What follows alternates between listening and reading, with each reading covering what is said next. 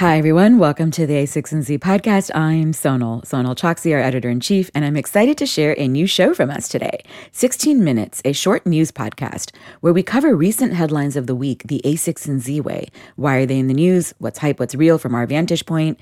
And what are our experts' quick takes on the trends? Today's episode is a little over 16 minutes, covering TikTok with general partner for consumer Connie Chan, FaceApp with operating partner for security and former CISO at Box, Joel de la Garza, iHeartRadio's direct listing with operating partner Jamie McGurk, but we began with a16z Bio General Partner Vijay Pande on the recent headlines around one of the companies co founded by Elon Musk, Neuralink, and go over that news for the first half of this episode.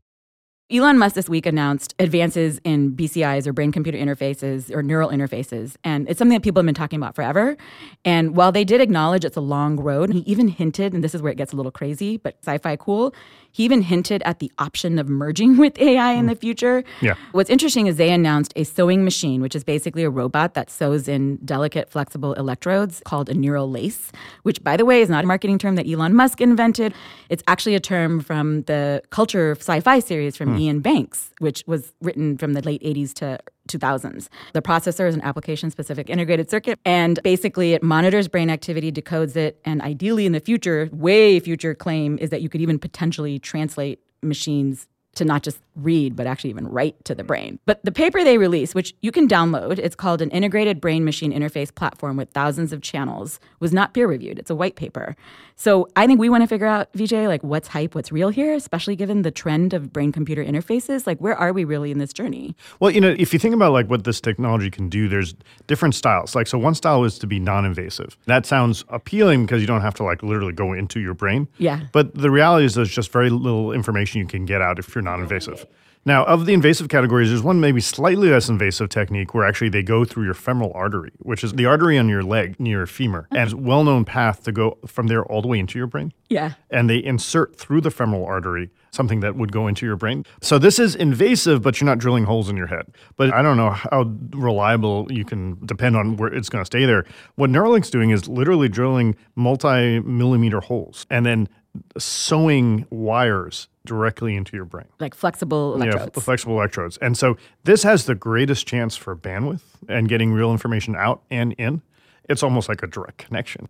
I think, you know, all of us have sort of a, ooh, that ouch kind of reaction to that. So they make analogy to LASIK, which if we were, let's say, 50 years ago and I told you that, hey, look, I'm going to have these lasers and they're going to fix my eyes, and by cutting them and reshaping the eyeball and the lens, I'm going to do that in the mall. I think everyone would think that's insane. That's actually yeah. super interesting analogy. So LASIK, when it was new, it sounded very invasive, but now it's like cookie cutter. Now, I mean, it's still, I don't know if everyone like loves the idea of LASIK, but it's yeah. pretty standard, you know? And so it sounds like there's a huge adoption issue or concern, but really, I think the question is, what can it do? Okay. So where are we in the technology now for what it can do? And where do you, given your vantage point in the bio world, think BCIs or brain computer interfaces are interesting. Yeah, it's interesting to think about where you can start because start with a population that really probably is in dire need. You know, people that are paraplegic, quadriplegic, their lives are obviously very limited compared to what they were at birth. In terms of movement. In terms of movement and really just in terms of access to the rest of the world. Yeah you know, because their brains are just like ours, but they can't move their limbs. And it's just really tragic.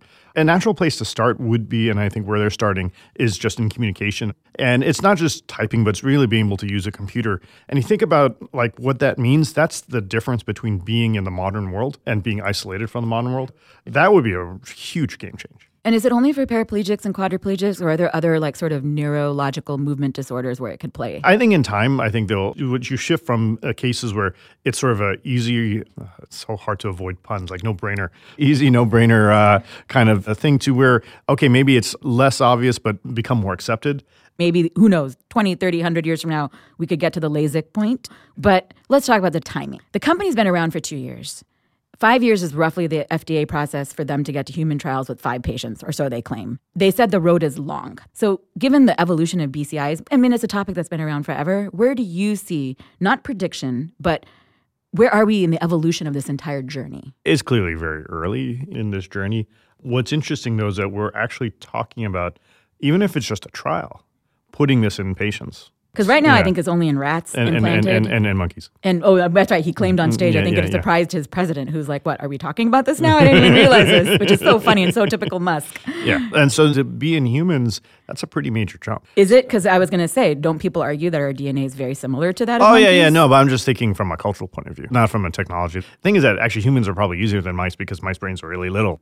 So actually, ironically, I think that part would be easier. But the reality is now you're talking about people, and you don't want to mess around with people. Okay, so assuming social acceptance is a separate issue altogether, technologically, and this is the heart of what you love when science becomes engineering. Yes. Where is the engineering reality of this? Where the engineering comes in is that I think much like, you know, we see Moore's law and other things on the computer side, once you can make this interface, then the advances on the computer side get to translate over. So, for instance, machine learning is a very, very natural way to take the signals out of our brain and then use that to interpret what you mean and what's going on.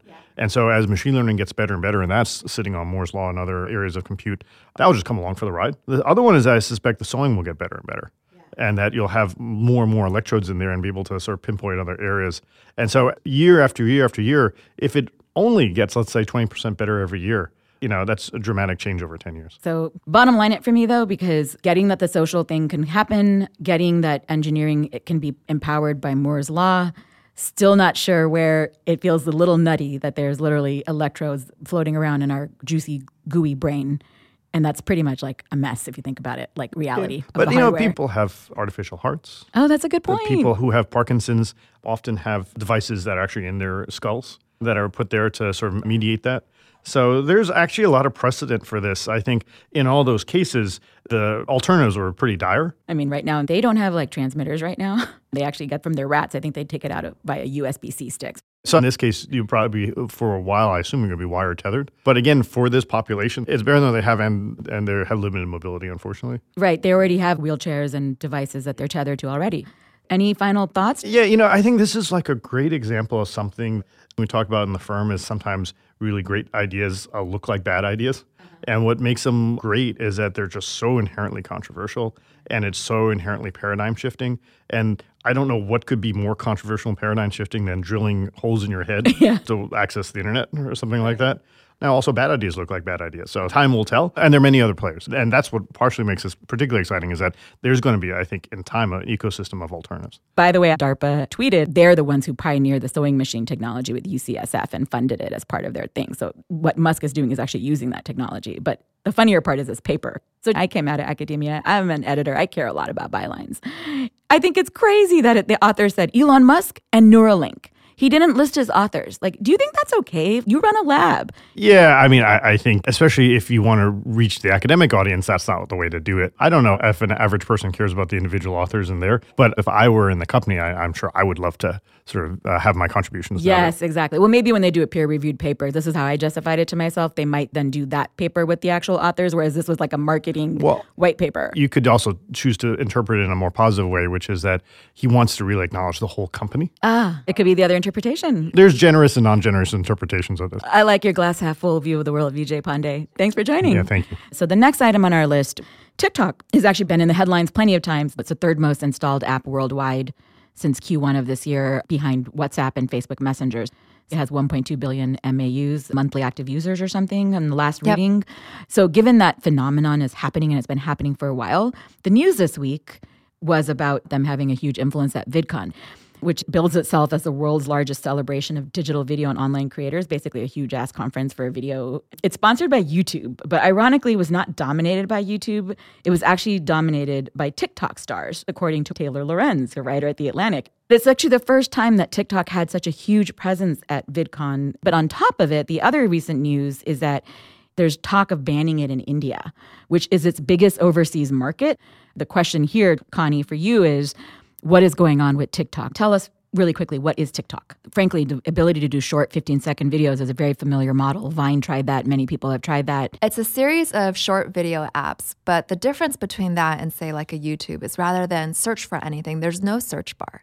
The app completely dictates what you see by using AI algorithms. It's purely AI driven. There's no preference selection except by what you choose to watch. Yeah, I mean, if there's a TikToker that you really love, you can follow them. But when you initially start, that whole entire feed is dictated by the platform. So it chooses things that are high quality or high impact. and it surfaces that. And that's why it was such a big deal at VidCon because you had all these people who had trouble becoming famous on YouTube because YouTube's been around for so long right now. It was so much easier to become an influencer 10 years ago than it is today. But on TikTok, it's different because you create one really hit piece it can through AI be shown to a ton of people worldwide because it'll trigger the algorithm to share it with a lot of people. And that's how you can gain followers really quickly. Whereas on YouTube, unless you're searched or unless a friend shares it, it's much harder to get surfaced. The article talked about how someone who tried to become famous on YouTube struggled for a really long time getting followers, but on TikTok was able to amass a following far greater in a much shorter period of time. So, this particular segment is focused on our friend Taylor's piece in The Atlantic on this. She has an open ended question at the end, though, which I think is worth answering, which is how are they going to make money? The answer to me is really obvious because TikTok is, you know, the English version of a Chinese app, same company, right? This Yeah. is just the American All by ByteDance. English version, all by ByteDance. And then the Chinese one is called Douyin. And it has a bunch more features and monetization methods that you just don't see in the English version yet. And if you just imagine that stuff translating in America, which I think it perfectly can, Can it? yeah, yeah. I mean, a lot of it is around e commerce, a lot of it is around becoming a super app, actually, even allowing people to find restaurants or even book hotels. You have leaderboards of top brands, basically commercials you can instantly buy, right? In the US, we've talked about when is this interactive TV, you know, world ever going to happen? I don't think it's going to happen on the TV. It's going to happen on the mobile. And short video is a great way to do it because short videos are in essence commercials you want to watch. They can become That's such an commercials you wanna interesting idea. It's fascinating to me because in China you have a lot of these TikTok or doing short videos, and you can purchase directly there with like three taps. Right after the video loops twice, a little thing pops up. You can click in, you can buy it, and it gets delivered to you. I'm talking like buying physical things. Fruit is a huge category. What? I'm not kidding. Like fruit, random gadgets. Like for the fruit, the grower who's who's growing oranges, he's showing you his orange farm, or he's squeezing the orange juice so you see how juicy it is, and then you can just buy a box of oranges. That's a thing. Oh my god, It's a huge thing, That's actually. fantastic. the fruit meme is way better than the 10x engineer meme, I gotta say. Well, Connie, thank you for joining this segment. All right, so we're doing the next segment on FaceApp, which is an app that is in the headlines this week. First of all, what it does, it basically morphs your face. So if you're a woman, you can change your gender into a man, vice versa. It can show you how you age, like how you look when you're old. And, and of course, people are freaking sharing this because how interesting to share it. Now, I personally am too vain to share something like that, so I would not even share that. The reason it's in news is not because it's going viral, because that's not news. The news is that there are claims of Russia collecting facial recognition data based on this. And it's so concerning that uh, a US senator wrote a letter to the FBI and FTC asking for investigation into its potential national security threat and its risk to the privacy of Americans given the fears of election hacking. The privacy policy basically says you're allowed to have a perpetual, irrevocable, non exclusive, royalty free, worldwide, fully paid, transferable, sublicensable access to your photo. But that's kind of what all apps already do. So, what I really want to talk to you about, Joel, especially as a security expert, I want to get your take on should people be worried, the people who downloaded this, or is this just app business as usual? Well, I'm a strong believer in the fact that you should never waste a crisis, right? And so any opportunity we have to get privacy front of mind in people is really important because consumers just don't really appreciate or understand privacy. That said, I think that you actually really risk is a really funny thing and it varies from person to person. And so does the average teenager need to care about this? Probably not. If you are a Democratic or Republican politician that is in the public space, it's probably a bad idea that you give your access to your photos to anybody, right? Why? I don't understand the distinction there, to be honest. Well, there may be photos in there as a high profile individual that may make you susceptible to things like blackmail. When you're a public official, when you're working in the national security space, when they say something is a threat to national security, they don't always mean that like they're going to get the launch codes and take our weapons. They often mean that you're going to get some kind of information that you can use as leverage over a public official. And if you look at most of the national security investigations that happen in this country, they're usually over someone trying to get negative information or they're mm-hmm. over some form of kind of information leakage, right? So that helps explain the national security side. I'm very patriotic, and of course, I'm worried about people hacking elections or other things. It did strike me as, you know, kind of xenophobic, actually, to mm-hmm. just blandly accuse an entire country of anything that comes out of Russia and China and all these other countries is dangerous. Like that just feels like a little bit of fear mongering. I think the important thing that we should be talking about, rather than saying that Russia, China, and these countries are evil, that's just kind of a, a ridiculous position to take, right? I think the real discussion we should be having is that every country conceives of privacy in a different way. What's the US is Well, in the US, generally, we're in this weird place where convenience or features or user experience, right, will always trump privacy and security.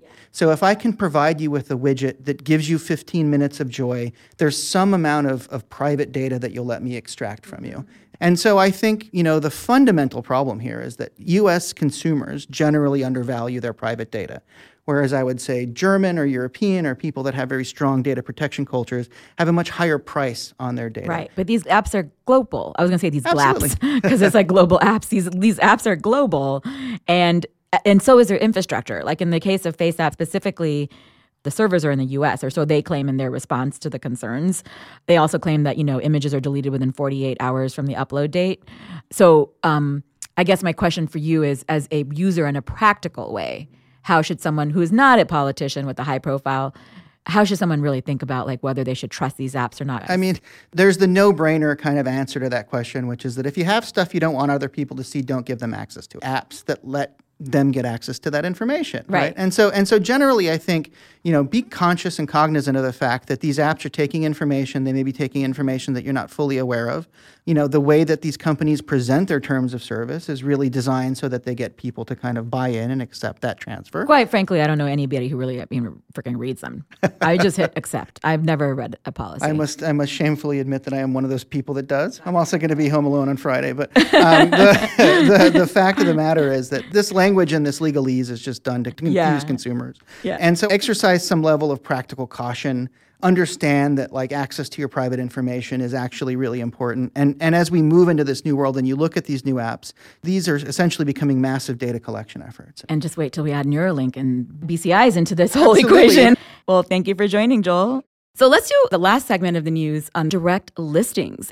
Our next a16z expert is Jamie McGurk, who runs our corporate development function and is a former investment banker. We recently put out a post all about direct listings, which explains what they are, how they work, and especially given this new trend of companies like Spotify and Slack having done them. So the news here, though, is that iHeartRadio, which this shocked me because First of all, I'm into podcasting and they're an audio company and they've been around for a while. And they just announced a direct listing and that shocked the hell out of me. So, like, that's the news. Like, what's going on?